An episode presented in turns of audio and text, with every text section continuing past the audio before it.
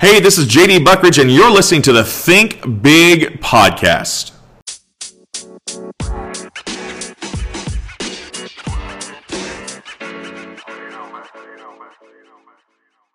Hi, this is JD Buckridge with Higher Vision Coaching, Training, Consulting, and you're listening to the Think Big podcast. Today's topic is sales. Some people love it, some people hate it, some people just devour it. I personally love it, but here's the thing the thing about sales, I think there's a common misconception about is that sales is being pushy and sales is trying to get people to say yes when they don't really want to. I want to change that philosophy and let me challenge your thought to this. I believe that sales is actually providing an opportunity for someone to say yes to something they're already looking for. So if someone's on your car lot, they're already looking for a car, they have questions about buying a car, then it's not pushy sales, it's just offering them something they're already looking for. When you can offer something to someone they're already looking for, now it's just simply a matter of fact finding. So, number one, what do you want? Number two, what do you need? And number three, what is your budget? If I can find out those things and then begin the process of helping you find that and put those things together, then we're going to have a win every single time and you're going to want to come back more and more and more. The other thing about sales is understanding that you have to be in front of the right audience you know, if you're in media advertising sales, not everyone is the best customer for you. Why? Because there has to be a budget involved. You know, does your customer have the right budget? That's an important question to always ask when you're selling a good product or service is what is their budget? Do they have a budget?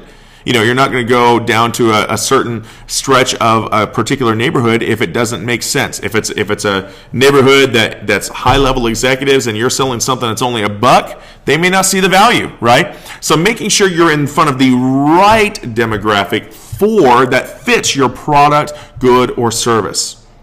The other thing about sales is understanding where people are at and what we call the buying funnel. You can Google the buying funnel on any type of search engine and you can find what a buying funnel looks like. I like it broken down into really simple things. So if you can picture a funnel, I like uh, picturing number one, people are unaware. We have to shift that to where they don't know about me, they don't know about my good product or service, they don't understand what I do, and I have to then make them number two, aware. Awareness is where they actually know that I exist. They know that my good product or service exists, but they're not yet really to buy. The next level in the funnel is they have to comprehend my good product or service. They have to have a full understanding of what I do and how I do it and how I provide that to them. The next step is conviction. I have to cause them to be convicted and they have to want to make a decision. And how do they do that? It has to be based upon my unique selling point. What makes me totally different from anyone else in the marketplace? What makes my product different, even though it's the same as my competition?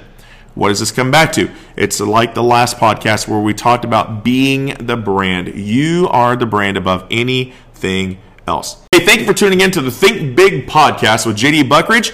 This is JD signing off with Higher Vision Coaching, Training, and Consulting. We're going to talk next week about culture trumps currency. We'll see you then.